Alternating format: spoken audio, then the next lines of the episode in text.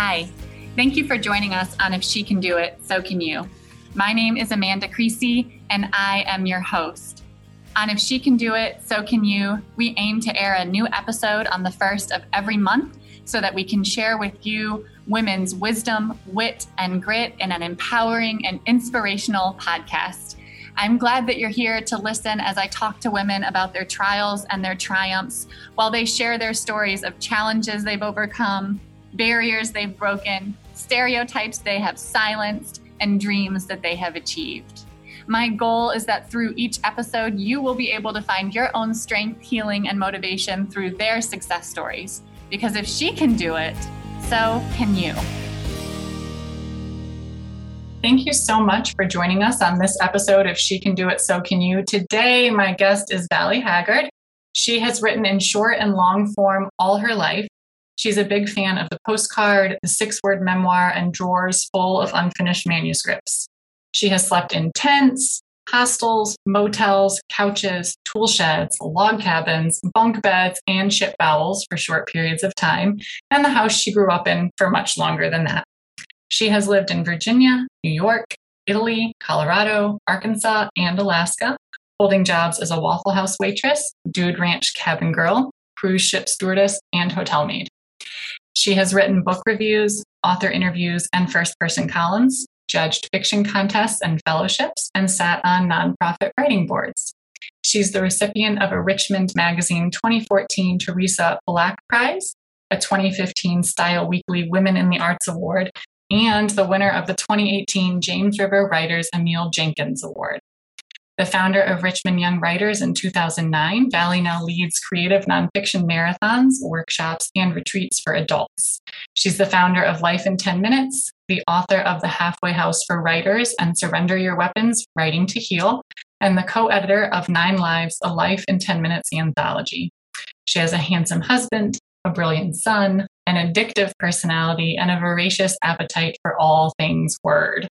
Her memoir, There's No Accounting for the Strangeness of Things, will be published in December of this year. So thank you for joining us, Valley. Thank you so much for asking me. I think your podcast is a brilliant idea. Thank you so much. Well, this first question is probably a little strange, but it was prompted after I read your um, your bio. So you mentioned there's this litany of places that you have lived. I mean, ranging from motels to ship bowels, but then it says you lived in the house you grew up in for much longer than that, and that just made me wonder: Do you still live in that house? You know, I need to update that bio because I don't. We moved out uh, about two years ago, but but my husband and I lived there for 18 years together. Wow. And just in 2019, um, finally moved into a home that um, that is new for both of us, rather than him moving into my childhood home. So I feel lots like of liberation. there could be an entire interview just about the psychology of that. it's true. I've spent so much time writing about it as well. I'm sure. Absolutely. I'm sure it was hard for you to leave, but also kind of a beautiful thing to start this new life at 18 years. Yeah, honestly, it wasn't hard to leave at all. Oh, I haven't looked back. I was so ready. That's yes. good. Good. Well, now on to the questions that I had planned. Um, Okay. so, how and when did you discover your love of writing? I discovered my love of writing really uh, by discovering my love of reading. I was a passionate reader as a child, and um, my mom said when I was seven, I told her I wanted to grow up to be a famous reader. and when I got a job as a book editor, I felt like I'd achieved my lifetime goal. Um, but reading and a passion for reading really kind of naturally, I, I think, dovetails with a love of writing because it's kind of a conversation back to to the authors that you love in a way. Mhm. It's, it becomes the way that you kind of learn to communicate and to process the world through words. And so one just truly led to the other. So that was early, elementary school, middle school. So, you wanted to be a professional reader. What are you reading right now?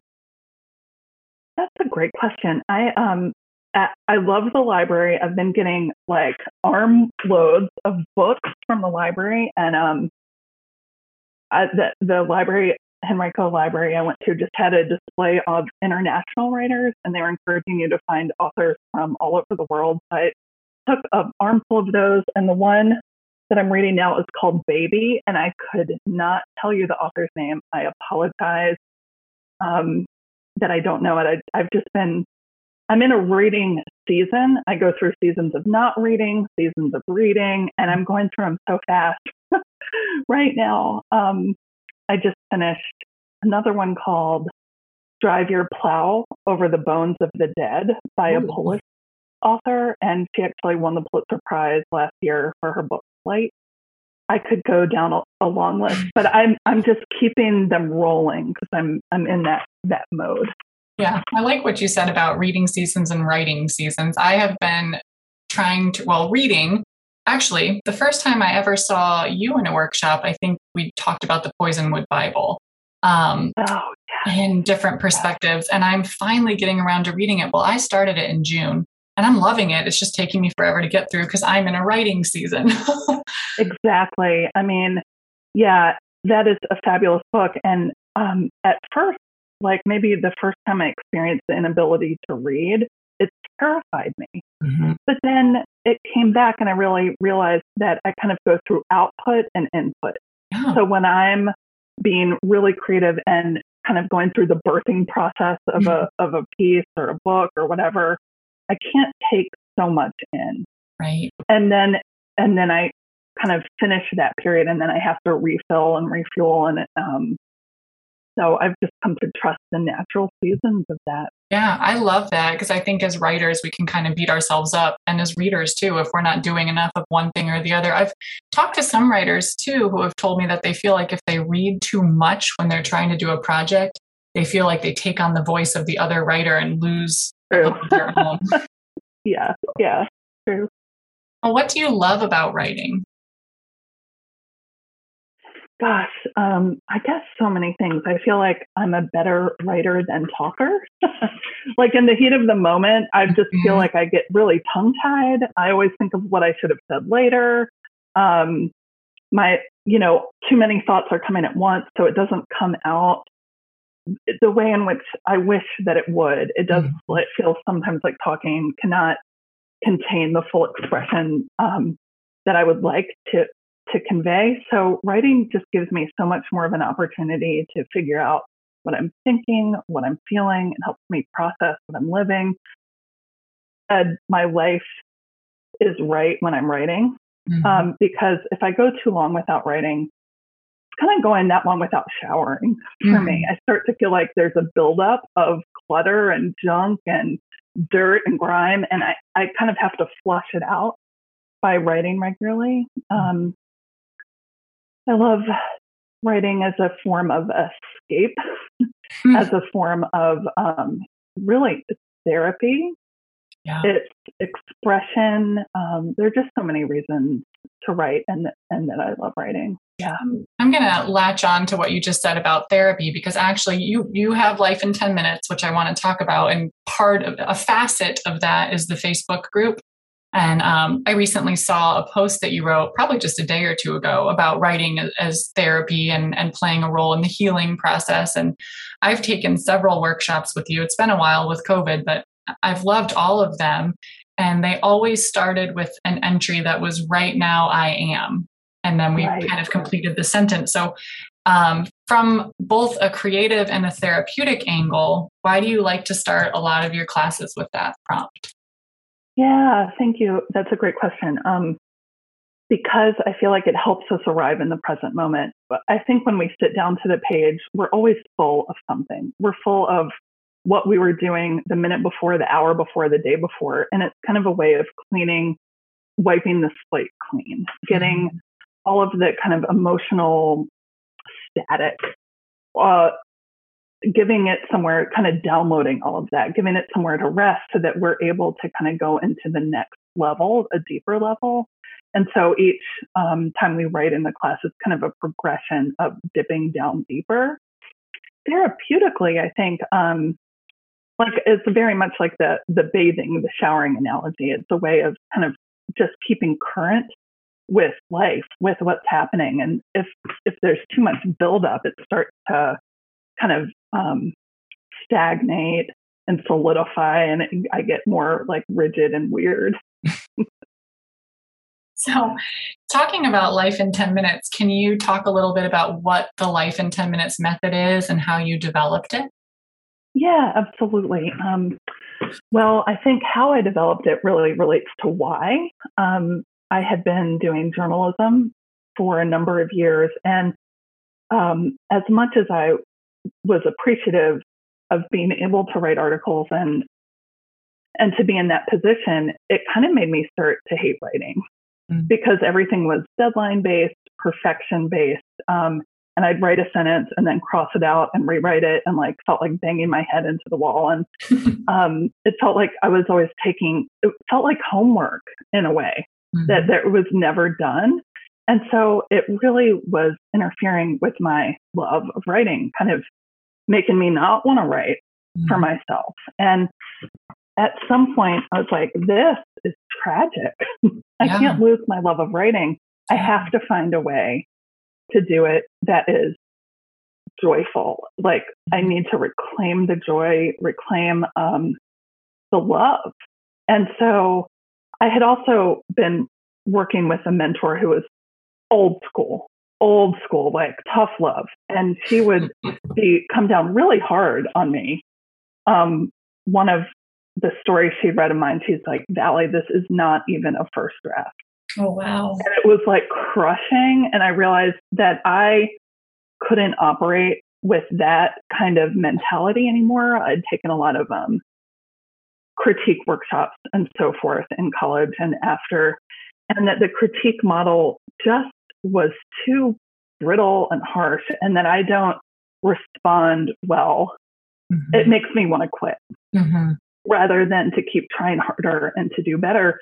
So I kind of thought of what kind of format would I love? What would be nurturing for me? And it was really the idea of writing in community, not having homework. Mm-hmm. You write right there, you share, and it's just a supportive atmosphere rather than a critique based atmosphere so that the idea of everyone just listening, getting some very gentle and strength based feedback, moving on to the next reader, and everyone listening to them. Um, and I have found it to be a method from the very first night I taught that class that has never changed because mm-hmm. it works. Yeah. I've just kept it with minor, minor tweaks. Mm-hmm. But I've basically kept that method because it's so freeing. Yeah, it really is. I mean, I feel like you've been doing this for a while. I feel like you were on the forefront of the mindfulness movement before it was really a movement because that's what these right now I am entries are. They're coming to terms with your present issues, concerns, emotions, thoughts so that you can sit with them and move on. Well, that's generous, Amanda. I think there, uh, I really come from a I have learned from other amazing writers and writing teachers. I'm certainly not um, like a pioneer of free writing or of um, arriving in the present moment. It's just, I kind of collected all the bits and pieces from different methods. Some I've kind of created, but it's really an amalgamation of what I've seen and what I've most wanted to put together into mm-hmm. kind of the same pot. Yeah. But I mean, aren't we all just amalgamations of the best of what we've seen? Like that's the goal, right? To learn. I reckon that's true. Yeah. So yeah. I think I, the first time I saw you speak, it was at a James River Writers Conference. You were teaching a master's class. Um, and I remember like the minute you started talking, I was like, I need to I need to like work with this woman again. Like, and then I immediately started thinking, and I have this friend who would love her, and I have this friend. And I walked out of that workshop and I just started texting friends, like, Have you heard of Valley Haggard? She does these workshops. I'm going to take one. You all need to take one with me. And because it is, like you said, the word nurturing is perfect. And um, I hope you saw the email I sent you giving you a heads up that I was going to maybe ask you. I did. Okay, good. Yeah. um, so I don't, we might want to take this opportunity if you have a copy of your Halfway House for Writers handy. Sure do. There's a favorite page or chapter that kind of speaks to that um, uh, idea of writing as being nurtured and not critiqued. Yeah, that's a that's a great point. Um, yeah, the Halfway House for Writers. Uh, I forgot that's where I initially met you, Amanda. Mm-hmm. Um, I mean, at the James River Writers Master Class, and I actually wrote the Halfway House for Writers as a handout for that yeah. class. Oh, really? But it just kind of accidentally turned into a little book. It, it accidentally became a book. Funny how that happened. That's really how I felt about it. Um, well, I actually have chosen a chapter, and it was written in the same 10 minute format we do in class called Extracting Splinters. Okay. Um, and so I'm going to read that. Uh, I, I do believe it relates to the idea of being nurtured, as many of these pieces do in one way or mm-hmm. another. But mm-hmm. I'm extracting splinters. I think of writing practice as a process of extracting splinters. Whether you extract the biggest splinter or the smallest first doesn't matter. You may choose the shard piercing your foot that cripples you or the tiny thorn in your side, but keep going. Keep extracting splinters one at a time. I have written slowly, bit by bit, over time, a series of essays and stories that have exposed me layer by layer, each line, each piece revealing a little bit more. And with each revelation, each confession, I have accepted myself more fully. As I've uncovered my deepest flaws, I've also uncovered strengths hidden beneath the festering splinters. Each extracted splinter reveals tender pink flesh, eager to heal. For many years, I had a first person column in a monthly women's magazine and my own blog as vehicles for this process. I wrote about myself as a recovering alcoholic and addict, as a teenage bisexual, my brush with divorce and bankruptcy, getting sued by two credit card companies, my love affair with food, my online affair, posing naked, being a secret smoker, being raised on food stamps and welfare, moving 15 times with my dad when I was growing up, and that time I let my house get overrun by cockroaches. There is still more to go, but each piece I release into the world is one less piece of baggage I have to carry alone. Whether many people read it, or a few, or one, or none, I am relieved of the burden of secrecy and shame. Now, each time I sit down to write, I start with an internal mental, emotional, spiritual, and physical body scan, seeking out sore spots that left to fester will become infected. Wherever there is a splinter still lodged, age old or brand new, I extract it by naming it, by writing it out until it has lost some of its sting, some of its power. Only then can I move on. The pen is the tweezers, the lance, and the sword. It is the surgeon's knife with the power to cut and ultimately to heal. You know, I love everything you've ever written that I've ever read, of yours, and this is no exception. I'm actually really, really glad you chose this particular piece for a number of reasons. But one of them is that you list kind of all these challenges that you have faced that you have used writing as a as a way to heal from or as a way to bring to the surface. Um, of course, this podcast is geared partially towards people who might be experiencing or who have experienced some of those same struggles or similar struggles. So that was the perfect excerpt. I'm really grateful you shared that one. Oh, thank you. Thank you so much. There's like so many places I could go after that. As you were reading, I'm like, oh, I could ask that question next, or this question would be perfect. Um, but I'm going to move to what was ultimately, I thought, going to be my last question because I think your excerpt's a good jumping off point. So you kind of you talked about these struggles that you've had in a list.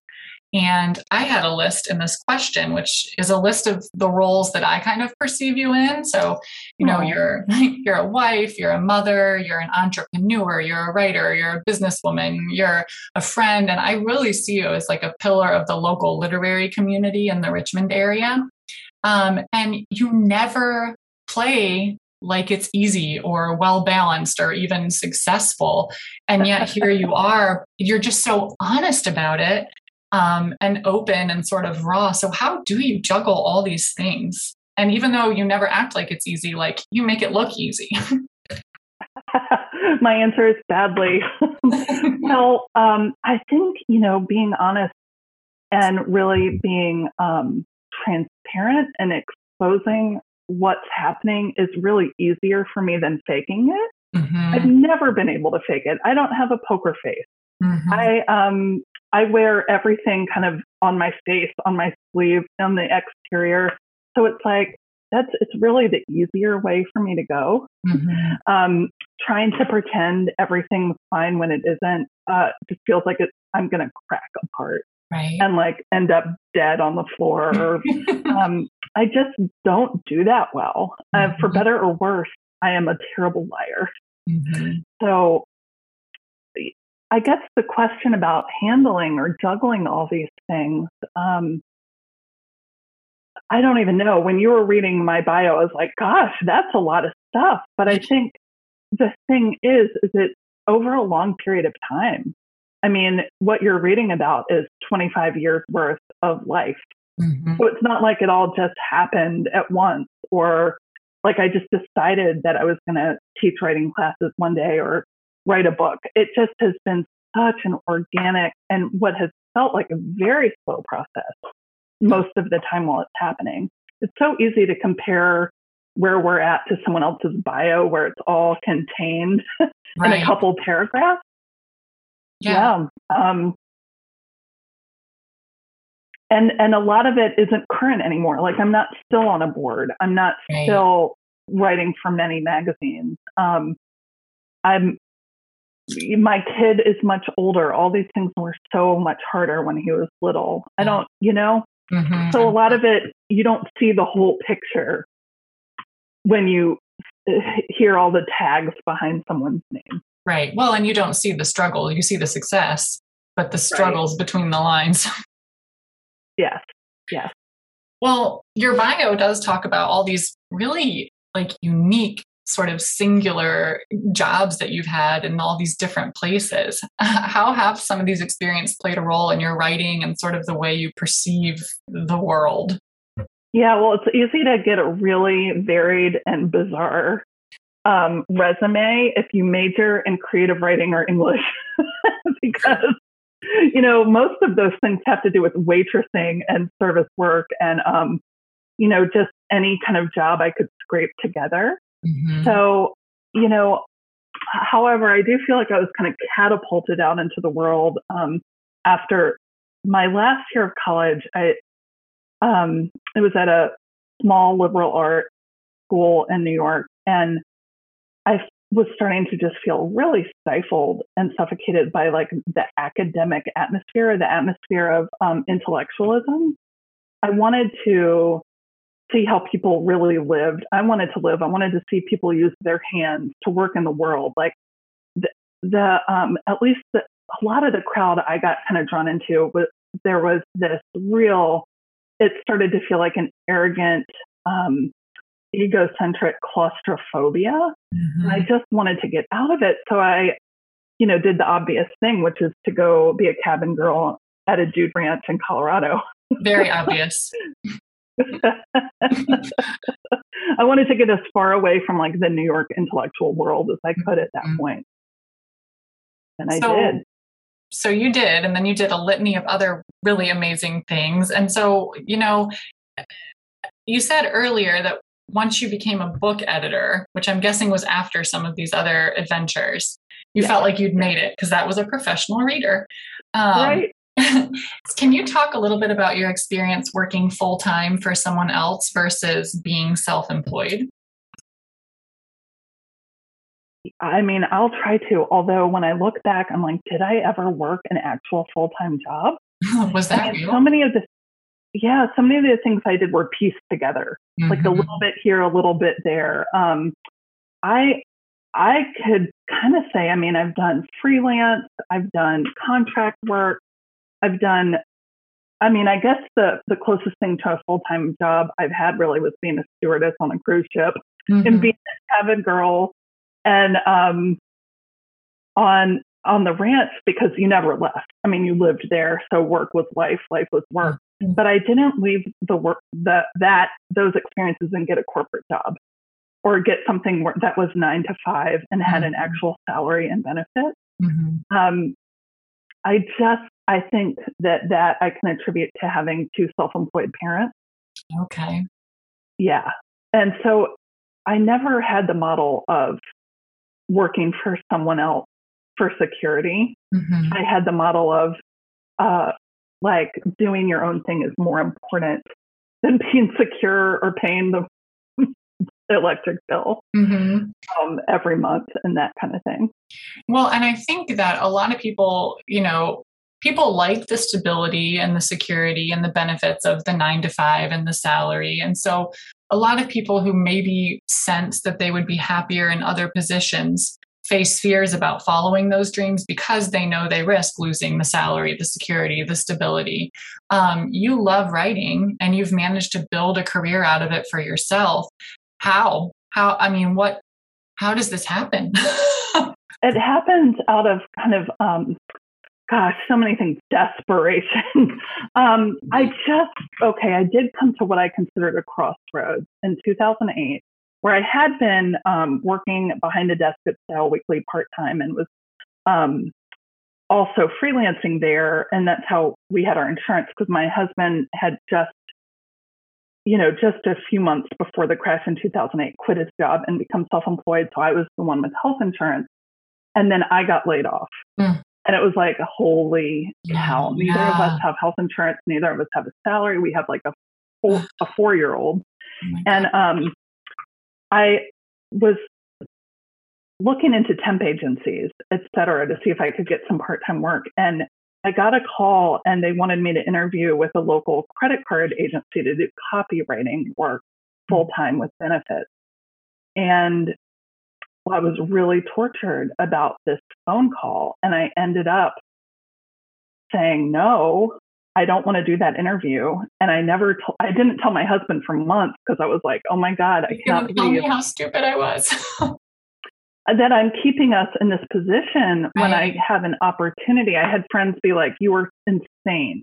Mm-hmm. Go get a job like at McDonald's or whatever. And I just couldn't bring myself to do it, Amanda. And it wasn't quickly, but little by little by little, I picked up other things, started putting them together, and then very slowly those things built into a life and into a mm-hmm. career. Um, I think it's easy for me to say, I'm not going to do a corporate job because I've never had one, so I don't have that to give up. Right. I don't have that kind of security to lose. I mean, there was a lot of rice and beans, but we never missed a meal. Mm-hmm. But, I mean, I remember feeling like I couldn't pay for sunscreen. Oh, wow. Or it was going to be a sacrifice to buy sunscreen. Um, so it wasn't easy, but there was this stubborn, stubborn ass part of me that just could not imagine doing it any mm-hmm. other way. Mm-hmm. Wow, that's, and I mean, of course, now it's culminated in two going on three books plus the anthology. So it's become quite a successful career that's helped a lot of people. And your press has launched some writing careers. Talk about your path to actually writing books and to starting your press. Oh, well, I, I did mention um, that the Halfway House Writers, which turned out to be my first book, was supposed to be a handout. Mm-hmm. I call it the handout that got seriously out of hand. um, so I asked a friend, to, we were doing this barter for him to kind of make it into like a brochure, these notes I'd started to make for that master class. And the notes kept getting longer and longer and longer. And then when he formatted it, it wasn't a handout, it was like a small book. And when they arrived in the mail, I actually wept. Wow. Not out of joy, out of just sadness because I was like, I did not mean to self publish my first book. Aww. Like, I felt like I got tricked into it by the universe or something. And it has been the most beautiful blessing, one of the most beautiful blessings of my life that that, that happened in this accidental way because I really um, kind of suffered this brutal death of expectations of what I was going to be mm-hmm. and of mm-hmm. what it meant to be a writer and of getting that big agent and getting that big publishing house and becoming ranked on the New York Times bestseller list in some way or another. And at some point, like I had sent my memoir or what became the half, what became Surrender Your Weapons, I sent it out and I got a couple rejections. Like I said, I do not handle criticism well. Some people do, some people thrive on it, or they just turn it into like, I'm going to send out 8,000 queries and they don't take it personally. But I just am not made of that kind of stuff. Mm-hmm. So when I, it was not being able to get Surrender Your Weapons published that I decided to start my own press because I was like, this book can be in the world whether someone else chooses it or not. Mm-hmm. I don't have to get permission from an outside source to have my book born into mm-hmm. this world. Mm-hmm. Um, and so, and it also, it just seemed like the organic, natural step because I'd been working with writers in my classes for so long that had such beautiful, amazing, powerful work. And these were not people who were going to take the time, energy. Maybe they're built like me. They're not going to go after um, these big names and all the work that it takes in the kind of dog eat dog world of publishing, but mm-hmm. that I could give them a voice. I could do the same thing for them that I wanted to do for myself. And so, with the help of some other truly wonderful, really talented, hardworking people, and um, we've pulled this small press together.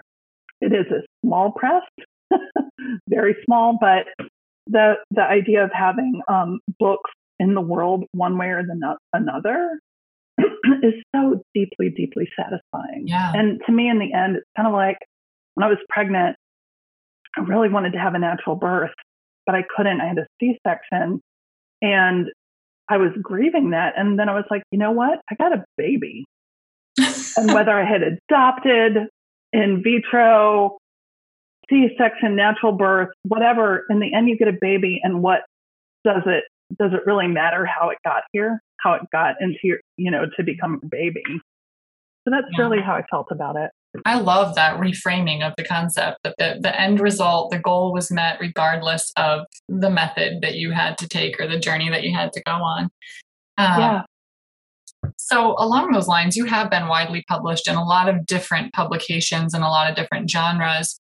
And I think a lot of writers feel this really um, sort of elated feeling of validation when we get published. And then there is this sense of like dejection or inadequacy when we are rejected. So, are writers only good if they're published? Or what, what other metrics can we use to measure literary value? Yeah, that's such a great question. And and that's the death, the miserable, brutal death I'm talking about. It all kind of went together. Like I really had believed, and I think it's really pounded into you in these kind of academic settings, um, or at least the kind of like highbrow literary institutions that I wanted to be a part of, mm-hmm. um, that there's only one way of being affirmed as a writer, and it's this kind of certain level of publishing um, through an editor, an agent, and a big publishing house. And when that died for me, it died in a big and spectacular way, and I'd never go back to thinking um, that I, I, I never go back. The idea that you have to be published to be a good writer to find satisfaction or joy from writing, I think is we've been sold it. It's a lie. Just like I receive a tremendous amount of benefit from exercising, but I don't want to be an Olympic athlete. I don't have to win a race to be um, or a contest of any kind to get a tremendous benefit and feel good about moving my body in any way that I choose to. In the very same way, we can um, derive great pleasure, great satisfaction with the writing process itself. And with maybe if we choose to share it with one other person or a small community um, or self publish for family and friends. I think the measure of joy you get by telling the truth and honestly writing is really far surpasses the more um, what I see is kind of this external validation by someone else out there. I um along the lines of you saying that your sort of your your dream of being traditionally published and becoming a bestseller and all that died in a big way you your other book surrender your weapons writing to heal clearly writing to heal is a very different game than writing to get published. Um, although writing that you do to heal could potentially end up published, the goal is different. Right. Um, do you have an expert expert? Do you have an expert you'd like to share from Surrender Your Weapons? Sure, sure, I do. Um, and this one is called The Fuel of Feeling. I like that. We do not have to arrive at writing practice in the perfect mood or even in a good mood. We can come to the page with every and any feeling we have. We can show up angry, grieving, jealous, sad, confused, exhausted. We don't have to apologize for our feelings or explain them away. We can use them as fuel to drive our narrative forward, each feeling lending itself to a different kind of expression. I believe that when we write tired, we are often more vulnerable and have less energy to put up our usual filmy walls of resistance. Anger can add force to our words, while sorrow might soften them. Each emotion brings a different aspect of our lives and ourselves to the page. I have shown up to my notebook red hot with fury and doubled over in grief. I have entered the page confused, uncertain, unsure. Almost without fail, I emerged from my writing practice feeling different than when I entered it. The physical, mental, emotional, and spiritual act of writing transmits and transform emotions. The stories we write become carriers of these feelings that suffuse into our words can be felt by the reader. We know when we read something fueled by emotion that was born in the heart or the body, as opposed to a wholly clinical academic piece pried from the head. Our bodies respond when we read words with the fuel of feeling. We don't have to turn away from the page because we aren't in the right mood. Every mood we have has something different to say, another piece to add to our story. I love that. Now you have, so we have the Life in 10 Minutes workshops, but you also have some other workshops, and some of them are geared towards writing to heal. Um, do you want to talk a little bit about some of these nonfiction marathons and workshops and retreats that, that you lead? Yeah, sure. Actually, what has happened over time is it's all the same thing. I don't distinguish anymore between, I used to have Surrender Your Weapons workshops, the small talk workshop, mm-hmm. life in the first person, um, life in 10 minutes and marathons and stuff. And really, it's just, I've gotten rid of all the bells and whistles, anything different, because the, at its most simple core, um, this writing process works. And it really gets to, I think, the deepest material that we need to write about. And I don't think it needs a garnish. And so it's really all the same. Um, we do within each class, there's such a huge variety of voices, of material. Um, we might be writing to heal, we might be writing to just get something out, to process, to tell a story, but it's it's not divided up anymore. It's all in the same big kind of pot. Yeah, I, I, mean, I can see why that would work because I, the ones I went to were always sort of labeled the life in 10. And it was so, I loved your workshops. Like, I hope I get an opportunity to take another one again because it's probably been four years maybe since I was able to, but I was a participant for maybe like three years. And I still, all these years later, I still think about specific um, fellow participants in the class and there's specific pieces that they've written that I still will go back to and even talk to other people about like, oh, I was in this wow. workshop one time and this woman wrote this thing and this is what it was about. And I still sometimes will get emotional about things that they wrote or that I wrote. Um, and one thing we've just sort of touched on a little bit is what the method is with the 10 minutes. So what's magical about this this 10? Yeah, so 10 minutes was a completely arbitrary number picked out of just kind of out of the sky. It's what fit into a, t- a two hour workshop that we could write three times for 10 minutes. So it wasn't nothing magical about that number, but it has kind of become magical in its own way over time because it is just mind blowing what can be written in 10 minutes. Mm-hmm. Um, how much we can get down and out onto the page. I think we might have the perception that in order to write anything good or powerful or strong, we have to have a weekend away mm-hmm. or at least a day away or spend four hours at our computer in the morning. But what has this process has shown is that we can kind of with the, I almost see it like a pressure cooker. We turn the heat up to high when we have the timer on. And we can do a tremendous amount in 10 minutes. And I see them each 10 minute piece is like a building block or a square of a quilt that um, eventually can they can be moved around, they can be shuffled, put in different orders, but eventually we get this big beautiful blanket or this really strong foundation for you know the structure that we're building. Um, and the idea is to not judge it, to not edit it, to not um, to not filter out things that we don't think we should write, and to really let our what I see as our subconscious take over. Because we might not know what we're going to write. I stop giving prompts because I don't know what someone else needs to write. Mm-hmm. Other than that first, right now I am at the beginning. I don't know what someone else needs to write. They might not know, in you know intellectually, but as you keep going and you kind of let the process move through you, I think the subconscious, the unconscious has a plan, mm-hmm. has a direction, knows what needs to come up. So really, we're trying to get out of our own way and let kind of that deeper knowing within ourselves take over.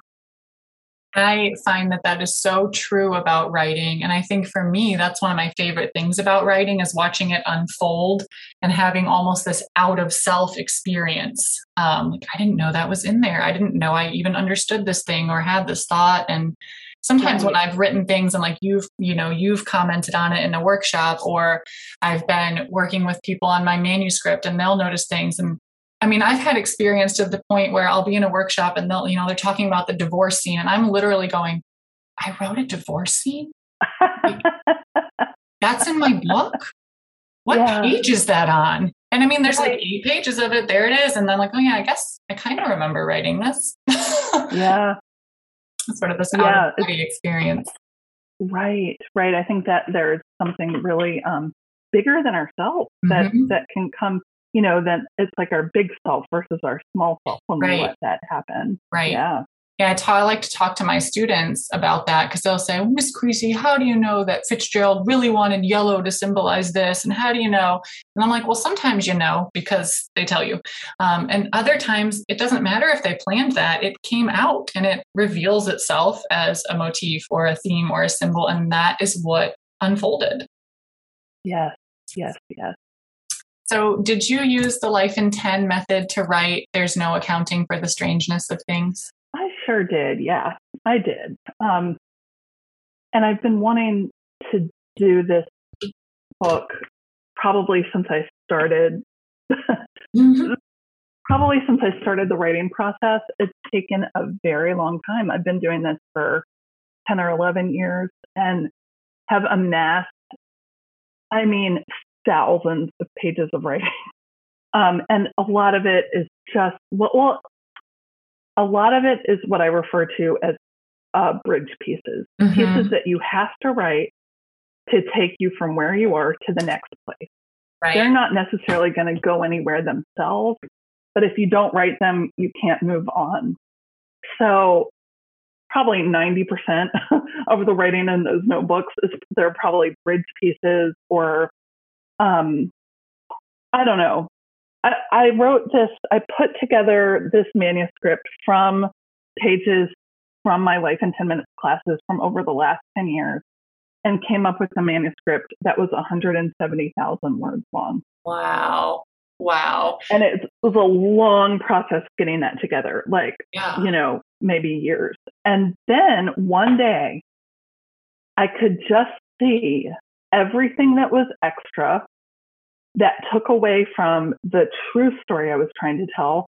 So I started editing, and within one day, I went from 170,000 words to 70,000 words. Wow. Talk about I cut 100,000 words out. Wow. And that's the hardest, but sometimes that can be the hardest part of writing, I think, is knowing what doesn't need to be there. It's so true. And it took a long time for me to let go mm-hmm. of that extra 100,000 words. Yeah. Yeah. Well, you let go yeah. of them for this, but that's not to say they won't fit somewhere sometime. And it, you know, I really believe that so speaks to my belief that nothing we do is wasted. Mm-hmm. And it might not turn into something for public consumption or out there, but it served a purpose in getting us to where we are. Mm-hmm. Yeah, you know, was it a, um, oh, go ahead, please. Oh, it's just I, it used to be heartbreaking to me to think of all the work I had that would never be published or make it out there. Mm-hmm. And so the only way I could reconcile that was seeing it all as necessary um, to move me forward. Mm-hmm. And, and I truly believe that that is the case. I think that's very valuable advice for any writer, whether it's a college student just trying to churn out a paper or some, you know, an author working on a manuscript they want published or anything, because I, you can't write your second draft, right, until you've written the first draft, even if it's crap. And um, my students really struggle with that. They think they've written the paper, it's done. I'm like, no, not everything you write is worth my time. not everything you write was worth me grading it, guys. Like, you need to revise this a little bit. Um, I was at a conference once where the author had had, they had written multiple manuscripts and her first manuscript could not, I mean, it never found a publishing home, but her second one did. And she was still like mm-hmm. so crushed about this first one because it was her baby. And I don't know if it was her agent or her editor, but someone said to her, You had to write that one to get the second one out there. Like it wasn't wasted. So what if nobody wants it? You couldn't write the second one if you didn't write the first one. You had to get that That's out so first. True. Yep, yep, yep, exactly. There's No Accounting for Strangeness is a memoir. How did, or the strangeness of things rather, how did you come up with the title? Um, the title comes from uh, a story that my dad always used to tell me from the time when he worked at a um, at a mental institution for the criminally insane oh, when wow. he was a social worker um, in his 20s. And so he, he would my dad had the weirdest bedtime stories ever. but um, but this one was he was doing his rounds and he went into one of his patients' rooms and Mr. Johnson was laying in the bathtub in state, like in, as if he were in a coffin. Oh, oh, oh, in state. Oh he gosh. Was, he had his he had his hands crossed over his chest and a rose somehow he had a rose like clasped between his hands. Mm-hmm. And my father said, Mr. Johnson, are you okay? And Mr. Johnson sat up in the bathtub and said, There's no accounting for the strangeness of things. Well, he wasn't wrong. no. So that was just one of those lines that was kind of infused into my life. And um, since this book, uh, really, my dad is such a major part of it that's such a huge uh, kind of thread throughout this book. I just felt like that title, um, that line related to so many aspects of my life and this writing. Do you have an excerpt from the upcoming memoir that you want to tease us with? Do. Thank you. Yeah, thank you for asking. Um, so this piece is called Longing. When I'm four, my dad dreams that I'm from Atlantis and he's so shocked, he falls backwards out of his chair. I dream of lions in my front yard, and I'm afraid to go outside for months. To me, both of these dreams are true. I'm from another world, and there's beauty and danger everywhere. I feel like a shooting star in my dad's solar system more than a planet or a daughter, a special guest star more than a child with needs and fears and desires. But I never doubt his love for me not even when loving him feels more like longing. Sometimes I sleep in a sleeping bag next to his bed, sometimes in a loft he's built in one of the bigger rooms we've lived in. Sometimes I have a room of my own. One day after school in the fourth grade, my dad picked me up and said, Surprise, we moved. Mm-hmm. And he leads me down the hall past our old apartment on Gray Street to a new apartment in the same building further down. My dad moves every year, but no matter where we go, he puts me to sleep with Uncle Wiggily stories. And in the morning, wakes me up with the Pachelbel Canon on the record player wow. and a hot mug of children's coffee, warm milk, honey, and a tablespoon of rich Folgers. Sometimes I miss the apartments or townhouses or rentals we leave behind, but in memory, they're just a blur of rooftops and fences and walls and shafts of light and shadow falling through windows onto the floor. Wow, that was beautiful Uh, for so many different reasons. I mean, the the imagery was gorgeous, but I also love the character that you created in your dad, and you kind of weave in this, you know, this subtlety that there were some flaws there and there was some instability, but there were so many constants that were so beautiful, no matter where you were with him. True. Yeah, that was gorgeous. Yeah, thank you. Yeah, thank you for sharing that. It definitely makes me want to read all of the other pages that are in there. Oh, thank you so much. The other 70,000 words. yes, that, that, are still remaining. I wouldn't have minded have reading the other 100,000 words oh, either. Oh, I think you would have. I don't know. Since they're not in there, I'll just have to wait till they find their way somewhere else. Um, we haven't really talked about this yet, other than in your bio, but you founded Richmond Young Writers. Um, do you want to talk a little bit about that group and what its mission sure. is? Yes, my pleasure. And it's really important for me to say that a huge, I mean, a massive part of Richmond Writers and what it is today is because of um, Bird Cox, who was my partner about two years into the formation of what I'd done was very small. Once we worked together, it really became a completely different um, organization, a completely different animal. And now she's running it as the executive director. She mm-hmm. turned it into a nonprofit. She's completely taken the reins. Um, she's doing really wonderful things, both in person and online, for um, all kinds of young writers in the community. And so I'm, I feel so blessed. Um, I probably pulled away oh, I'm I'm going to say 2017, somewhere around there. And Bird has just done a beautiful job um, maintaining and and really growing the organization. Um, Richmond Writers was really well. It was when I was on the board of the James River Writers, and the current um, chair, Virginia Pye, kept asking me if I knew of any summer camps for kids because she wanted her son to take one. And I kept saying, no, I don't know of any summer camps for kids in this area. And then finally it dawned on me, I'll teach a summer camp for kids. And we were literally going to do it in her attic oh, um, with a couple of. I kind of, of love that. It's so campy. yeah, we are going to do it in the attic with some of um, her son's friends. And then one day I was already teaching kids in a couple of different, through different organizations like Biz Arts and um, the Virginia Museum, etc., and Art 180. But I had the brainstorm of asking Ward Tefft at Chop Suey Books if um, I could perhaps work out of the upstairs gallery room in his bookstore and do my camp there. And he was like, Yeah, absolutely. so instead of being in the attic, we were in a bookstore, and um, it just came together like I really had no clue what I was doing. A friend helped me make a website. Somebody taught me how to use PayPal and like put forms on the website. But because I'd been in school settings and had worked for Style, I had a lot of wonderful connections with both families and writers. Mm. So I was able to pull together some camps that were truly fantastic, a dream come true.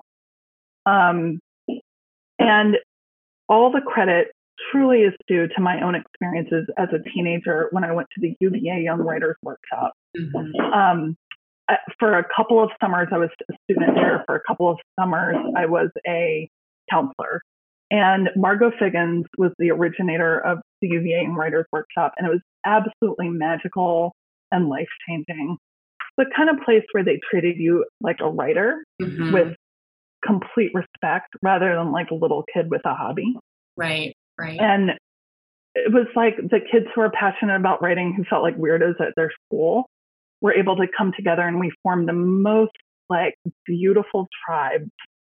I have never cried as hard as on the days that camp ended, you know. Mm-hmm. Um, so I had that experience to kind of base my uh, Richmond Writers around, at least energetically and the feeling of it. And it was mm-hmm. wonderful. We were in Carytown. Um, Todd, his last name just left me, but Todd, who who was at the Byrd Theater forever, let us do readings on Friday afternoons Oh, in the Byrd theater. yeah. Um, we would go, yeah, we'd go people watching at the coffee shop. We'd go walk around Carytown and do like um, silent scavenger hunts for details and plot and character. And it was just fantastic. I mean, it was so kind of organically thrown together that I didn't have tables or chairs and put on Facebook. Does anybody have some tables I can borrow? That's fine. Dogs are great. Okay. they are. They truly are. Does anybody have some tables I can borrow? And somebody was like, Yeah, you can borrow our tables.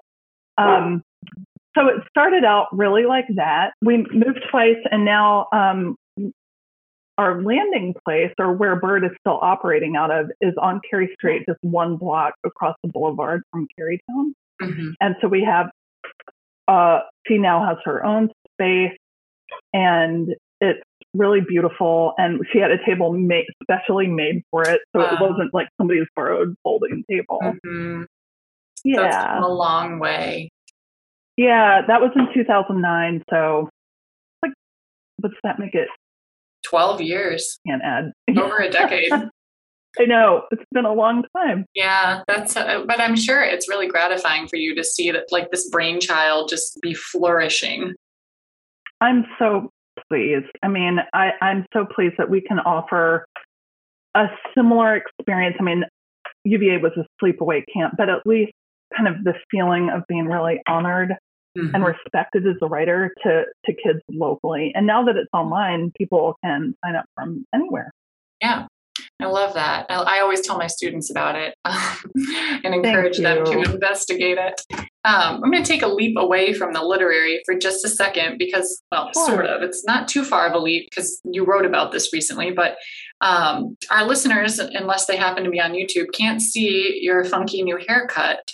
Um, but Valley used to have this very full head of very long hair. In fact, the whole time I knew you, um, you had this like voluptuous hair, and you recently cut it like sort of in like a bob, and now it's cut. It's like shaven, but there's like a fun little. I don't know. Is there a word for that? Good question. I don't know. We need to come a little up with wave, name. a little. Uh, yeah, I don't yeah. A longer section that's like its own fun color, and it's very like edgy looking. And I want to talk about because we just very briefly on social media went back and forth about this a little bit because I have like hair halfway down my back now, but at one point I had a pixie cut.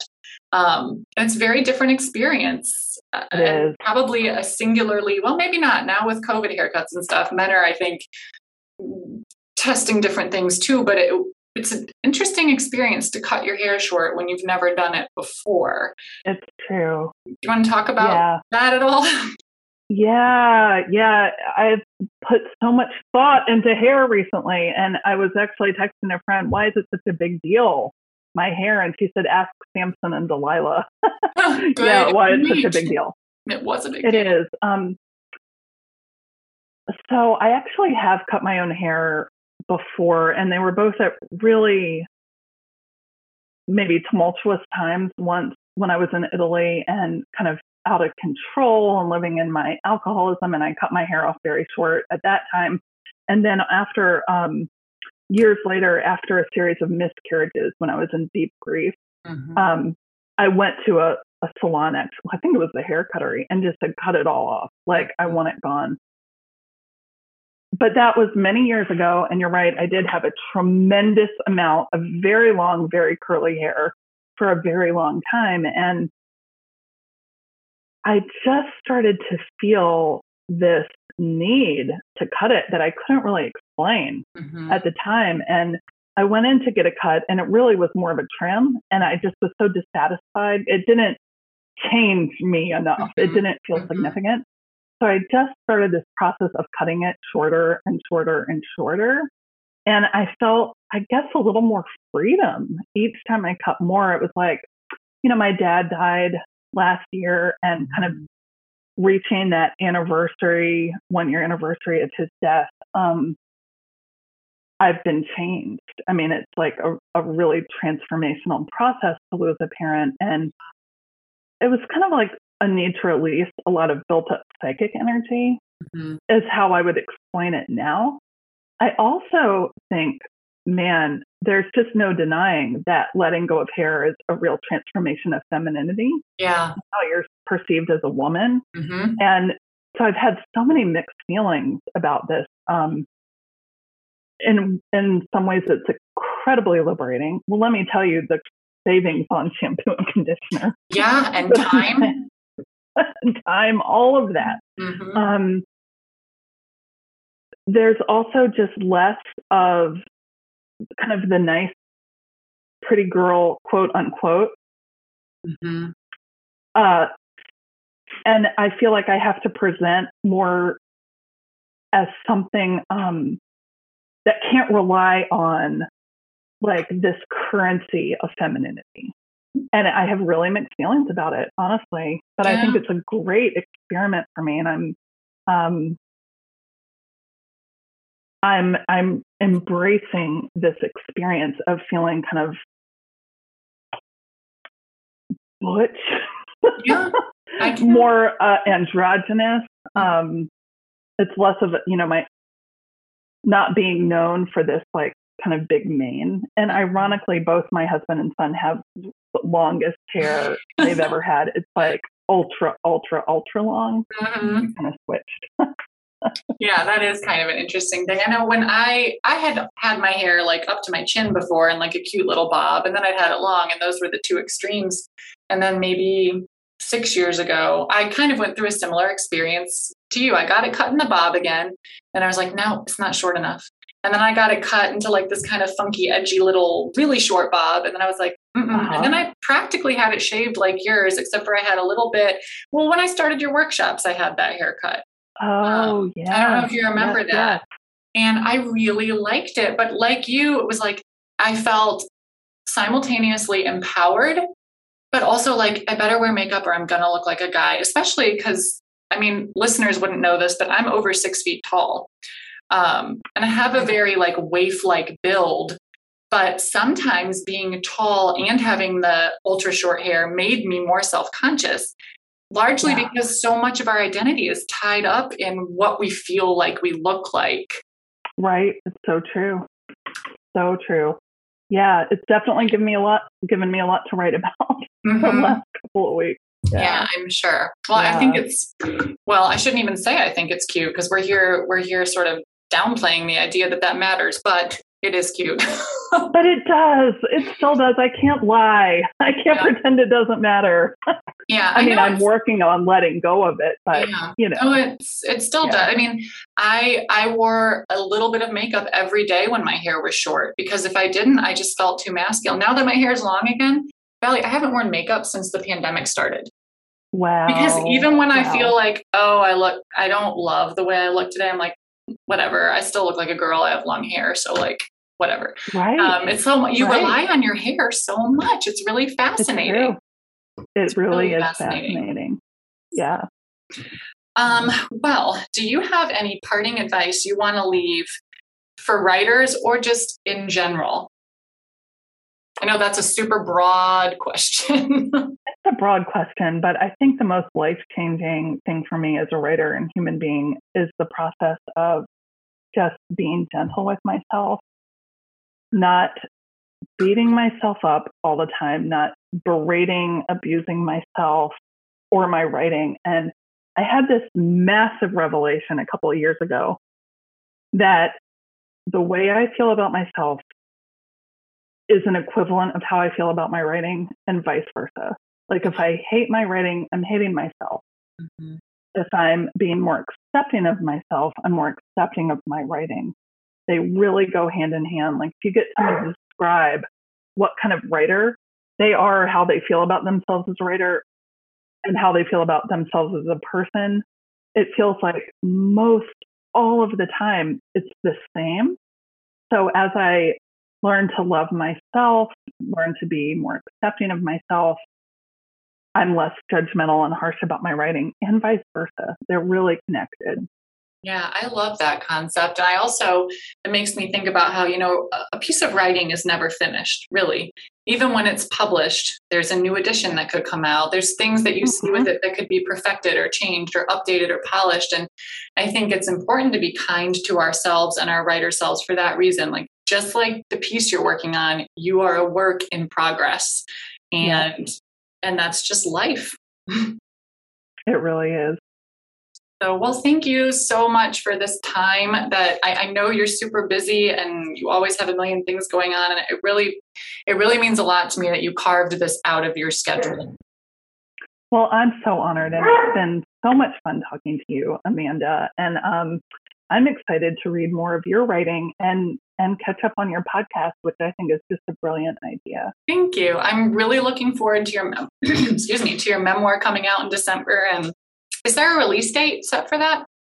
Yeah, it's December 15th, and all the information will be available at the lifein10minutes.com website. Okay, great. And yeah. are you planning any kind of launch party or signing or anything that our listeners? There will be. There will be a Zoom launch party. Um, uh, oh, another thing is if you subscribe to our uh, quarterly publication Unzipped, mm-hmm. it will automatically come to you. Okay, great. So Unzipped just costs fifteen dollars a quarter, and you get our book. And um, I think it's a wonderful investment in the literary community. Yes, definitely. to, to subscribe for the year, and um, or you can just get one book at a time as well. And if if listeners want to do that, they can do that on the Life in Ten Minutes website. Yes, it's all at lifein10minutes.com. Okay, yeah. great. Well, hopefully our listeners, as soon as this podcast wraps up, are going to rush over there to lifein10minutes.com and they're going to sign up for Unzipped. And we're all going to eagerly await the release of your memoir in December. Oh, that's so kind. Thank you. Thank you. Thank you for joining us for this episode of If She Can Do It, So Can You. If you know an amazing woman who you think we should feature on a future episode of the podcast, I invite you to email me, your host, Amanda Creasy, at if she can do it, so can you at gmail.com. I also invite you to check out our website, if she can do it, so can you.wordpress.com, and pay us a visit at Instagram, if she can do it, so can you. Big thanks goes out to Brad Vire of Radfire Productions for editing this podcast. The podcast would absolutely not be possible without his editing expertise. I also would like to thank Ashley Unger, who does all of the artwork for this podcast. Thank you so much to both of you. For everyone else, again, please stop by our Instagram account. If she can do it, so can you, where you can find awesome information about the guests and the people behind the scenes at the podcast, as well as some little inspirational quotes and motivations and other really great content. I would also love to see you at our website. If she can do it, so can you. WordPress.com. Until next time, this is your host, Amanda Creasy, signing off. I will see you on the first of next month. I leave you with this thought if she can do it, so can you.